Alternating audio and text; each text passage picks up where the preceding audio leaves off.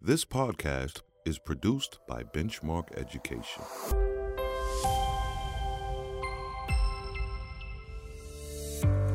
When it comes to online teaching, it's not about perfection, it's about connection.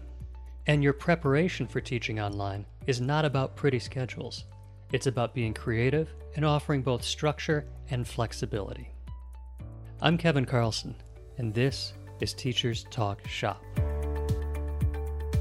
The biggest thing I've learned is something that I, I feel like it's foundational practice in the classroom is that choice really now matters more than ever. Julie Wright is a teacher, instructional coach, educational consultant, and author. She matches her pedagogical beliefs to her practices, and she helps teachers plan curriculum and instruction that meets students' collective and individual needs. Her most recent book is What Are You Grouping For? Recently, she spoke with educator and author Patty McGee. Our conversation today is all about the distance learning and trying to keep it simple and being able to you know not be perfect at what we're doing but to reflect and, and think about what we um, what we're setting up for students mm-hmm. and how we're creating these these distance learning spaces but also creating that connection. So you know any trials and missteps what have you seen works and what hasn't?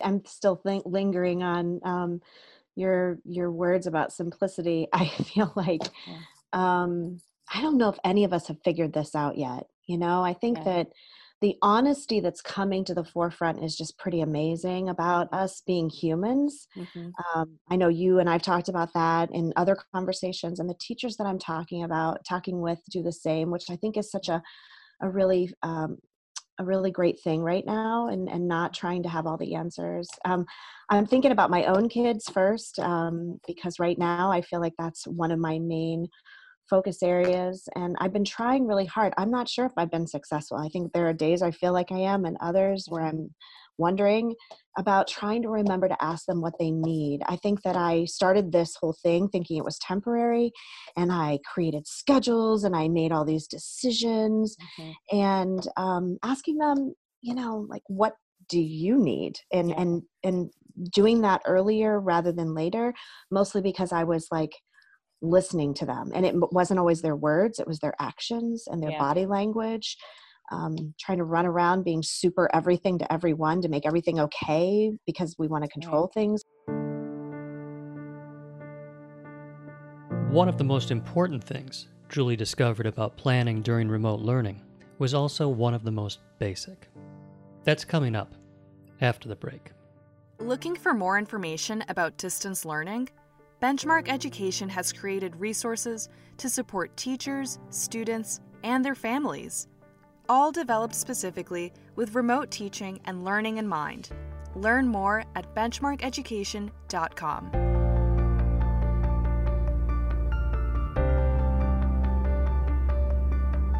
I feel like the biggest thing I've learned is something that I like I feel like it's a foundational practice in the classroom is that choice really now matters more than ever mm-hmm. um, because kids don't always understand all the things and all the changes that are coming at it or maybe they understand too much i mean that's the other thing right depending yeah.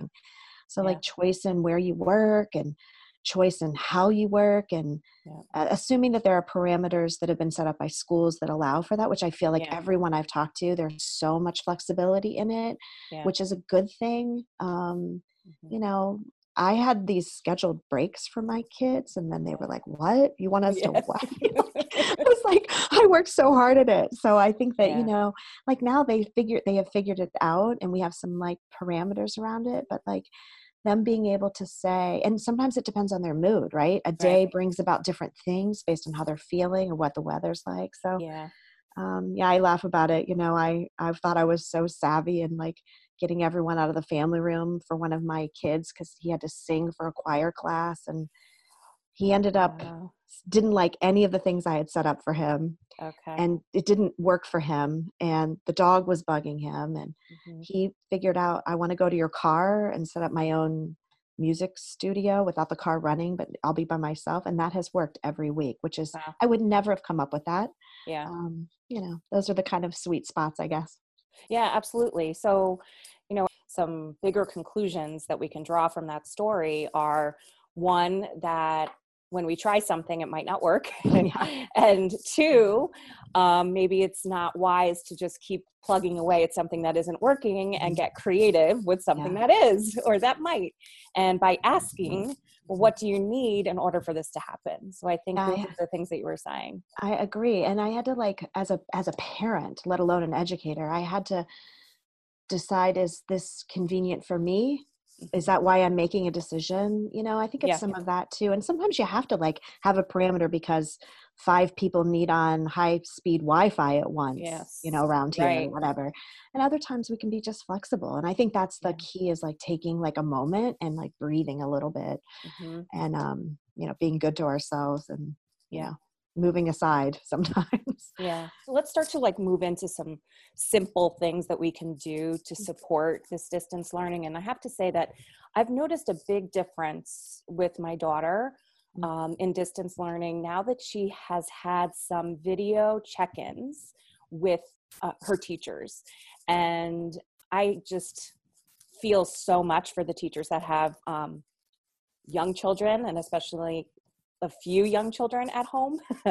And in that time i think it's it's become really evident that when they do check in with my daughter that they just take a couple of minutes they they schedule the time and they're just saying hello. Often they have their kids on their laps or they're doing other things at the same time. But something as simple as that has made a really big difference. Um, i know that we can't always do that depending on the tech um, that's at hand but that's one really simple move that i found has made a world of difference yeah i would i would agree with you learning. my kids just have had a change they've had multiple phases of this in mm-hmm. our my kids school district mm-hmm. as have some districts that I've um, supported. It's been yeah. interesting, and the and they're calling it phases or stages, and none of it really mirrors exactly. It, it's all about the the environment and what they have available and what kind of things that they want to accomplish and how long is this lasting and you know it's all these mm-hmm. decisions that go into it and i think that um that when my kids have had a chance to check in with people too you see a difference and mm-hmm um, they also see teachers as um, not that they don't see teachers as real in in the front of a mm-hmm. classroom or at the side of the classroom in a small group or wherever they are. But there is a reality. My um, my kids' favorite thing is learning about their teachers at home. You know, we learned this week that one of my kids' teachers have has three kids under three. Um, you know, my son knew that she had three kids, but he didn't know they were under three. And that's changes your perspective a little bit about what they're i think well when i can't juggle everything i'll just channel that teacher because yeah.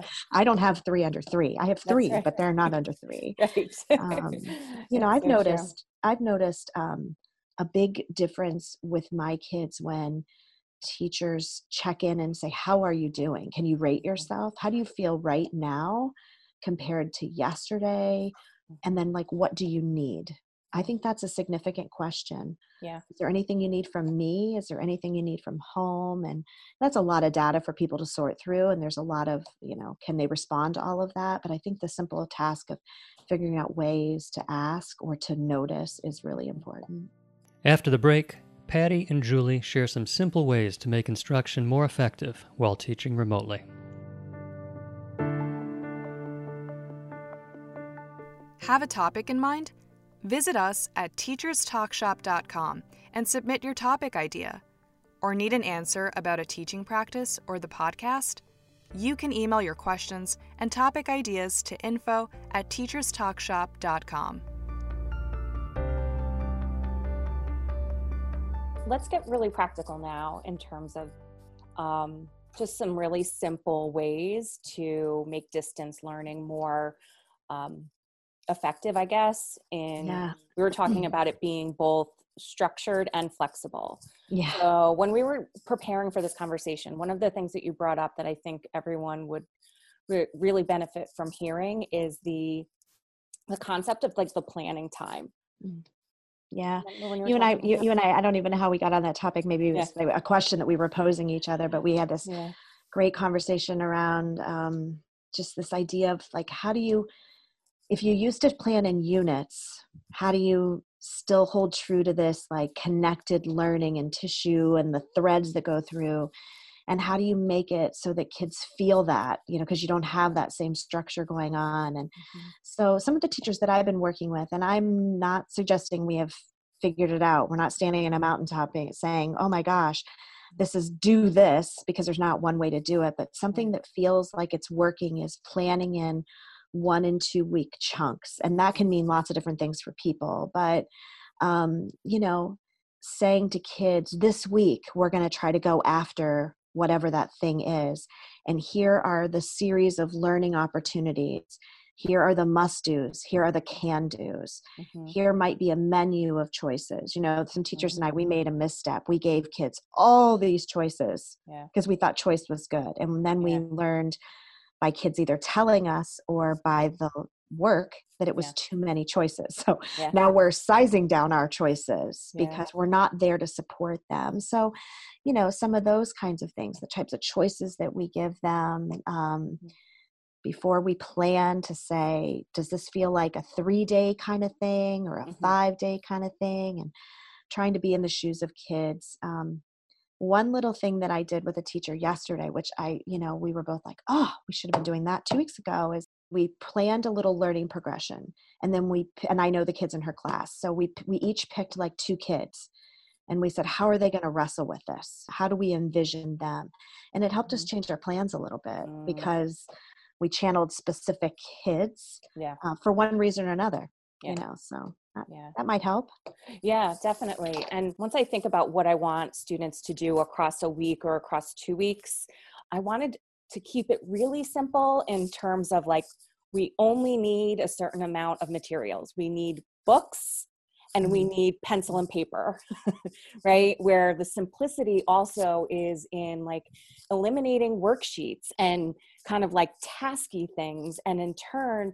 think about how we can support true and authentic writing and reading at home. Yeah and yeah. when you know in a world where schedules come out like we just talked about before that are all color coded um, and they, we find they're not working i think we can eliminate that and just really think about what are the things that we can um, show kids in, in, some way whether through video or through um, sharing a strategy yeah. of some sort that really will contribute to authentic reading and authentic writing we say process over end product, but in this mm-hmm. time, mm-hmm. process matters so very much.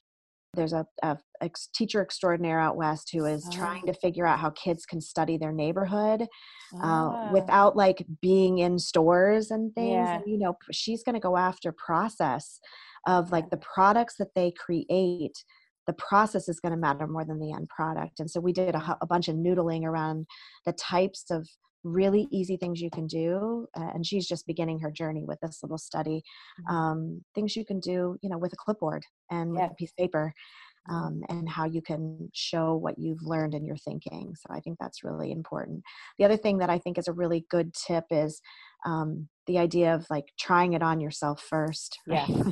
you know create that model mm-hmm. for kids study right alongside of them yeah um, my kids and I, my my two boys here at home, we're we're in a little book club, a reading and writing book club together. And at first, they didn't care for it, but when they realized I was doing the work too, we each have our own writer's notebook. Yeah. Uh, we each have our own book. We have our book stacks, yeah. and I think that they saw the investment there. That like, okay, she's not just making us do it; we're doing it together. And I think that goes yeah. a long way with kids. Yeah, absolutely and you know i think that's one of those things that we, we were talking about this as we were preparing for this conversation but we're noticing that things that um, are really important in the physical classroom setting. Like mm-hmm. us modeling our own thinking us sharing our own pieces. Like i have just a few like right next to me as a matter of fact of the things that i've done as i've created those um, for distance learning. But that's strong teaching whether at a distance or you know sitting side by side.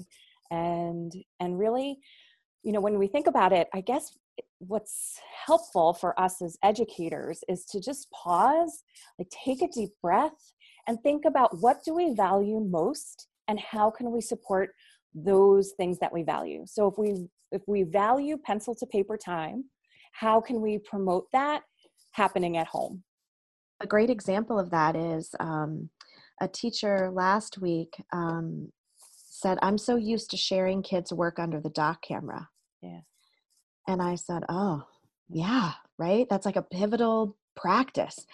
And she said, I think I'm just going to tell kids that we're going to start. She was having kids create some lists of things for reading and writing. And she said, You know, it's actually easier to share more now than ever. I just need to like change the way I'm sharing it and make Yeah. sure that I talk about it. And so I do think Yeah. that some of the practices we do, we just have to think about the new platform in which we're sharing, but some of those same practices still ring true so that we don't go back and pull out a crossword puzzle that Yeah. may have had value in some way, shape, or form in a in an indoor recess kind of way and not Yeah. make it be our main um, instruction because we don't know what else to do. Self care and silver linings after the break. If you're a teacher, Benchmark Education invites you to select the free ebook library of your choice, specifically curated for families and educators to use at home. K through 6 English, K through 6 Spanish, or K through 6 dual language. Each is supported by a free idea-packed at-home family guide. Simply sign up to get instant access when you go to benchmarkeducation.com/distance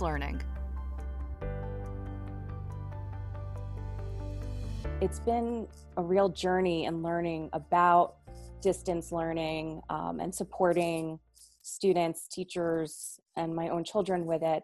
Um, but one of the things about it is, you know, it's okay if it doesn't go well. We just pause and Yeah. I think you call it pivot.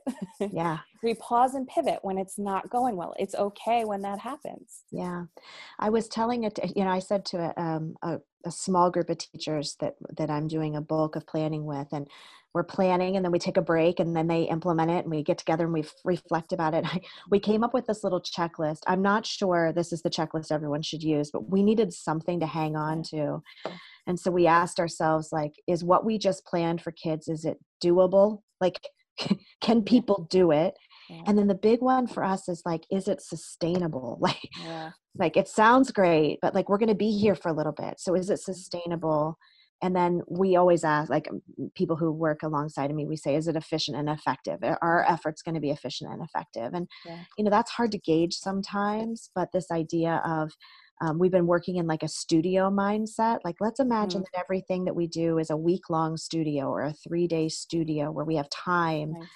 to have like an like a, our craft our, our piece of art is really the curriculum Yeah. and i know that it sounds a little flowery but it's actually helped our mindset of saying we don't have to accomplish everything in one day we Yeah. can we can spread it out a little bit and and then react or do that pivot when we think we need to um, it also helps us you know give us gives us time to breathe a little bit too and to poke into kids work as they're um, completing it or helping kids who maybe aren't completing it to figure out why Yes. not yeah exactly.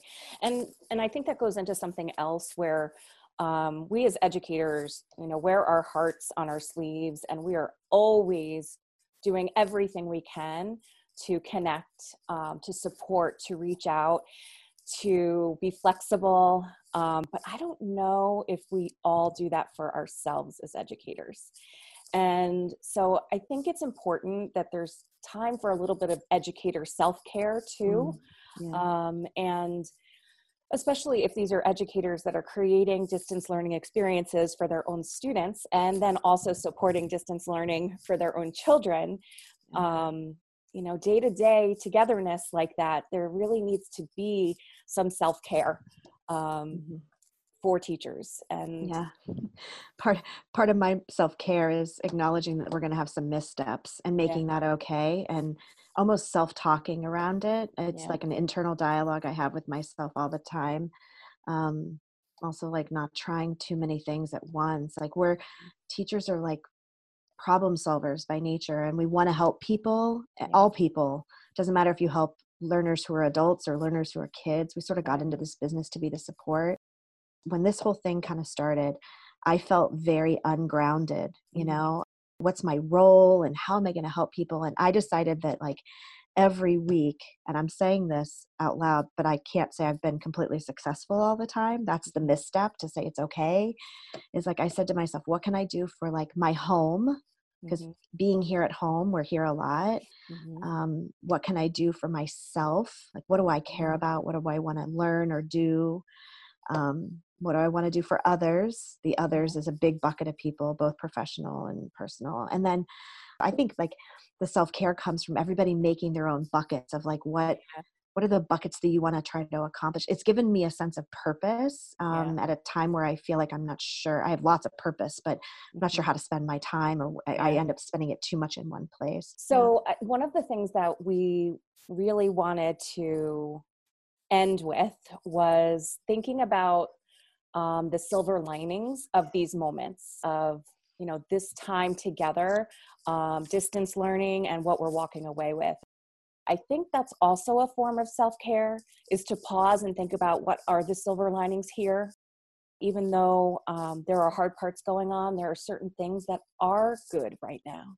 For me, being able to take the time to take a pulse, I feel like busyness is so, you know, sometimes it gets the best of us. That's a huge Yeah. silver lining for for me, Yeah. my work, my family. We're having conversations around worldly views that we never had before. yeah Um, at least not and is at to the to the um, magnitude that we're having them now. And I think that's really good for our family unit and maybe our world. Um, I treasure my backyard. I always treasured my garden, but now I just I wander through my garden that has nothing in it right now in different ways. Um, I don't know, staying connected with people. I haven't seen people, I haven't given them a hug, but I've seen them Yeah. and talked with them. I also think that one of the silver linings was seeing more humanity in Mhm. each other.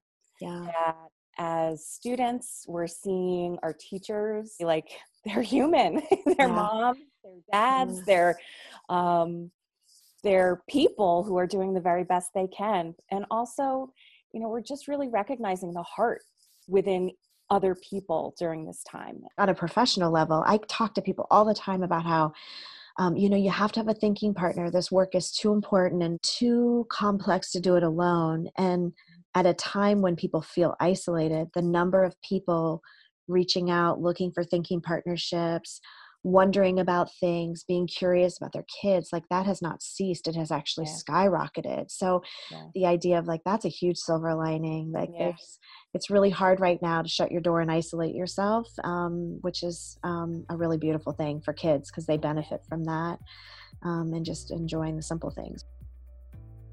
Thank you to Patty McGee and Julie Wright for sharing their thinking on simplicity and connection in distance learning. Next time on the Teachers Talk Shop podcast, Patty is joined by author and educator Travis Crowder, and they discuss a topic especially relevant to teachers and students during times of quarantine and social distancing finding the joy of the ordinary. That's next time on the Teachers Talk Shop podcast. Thank you for listening. I'm Kevin Carlson. If you like what you hear on the Teachers Talk Shop podcast, please leave us a review and a rating wherever you get your podcasts. And let other people in your professional network know that you like the show. We are all learning together. Thank you for listening. I'm Kevin Carlson.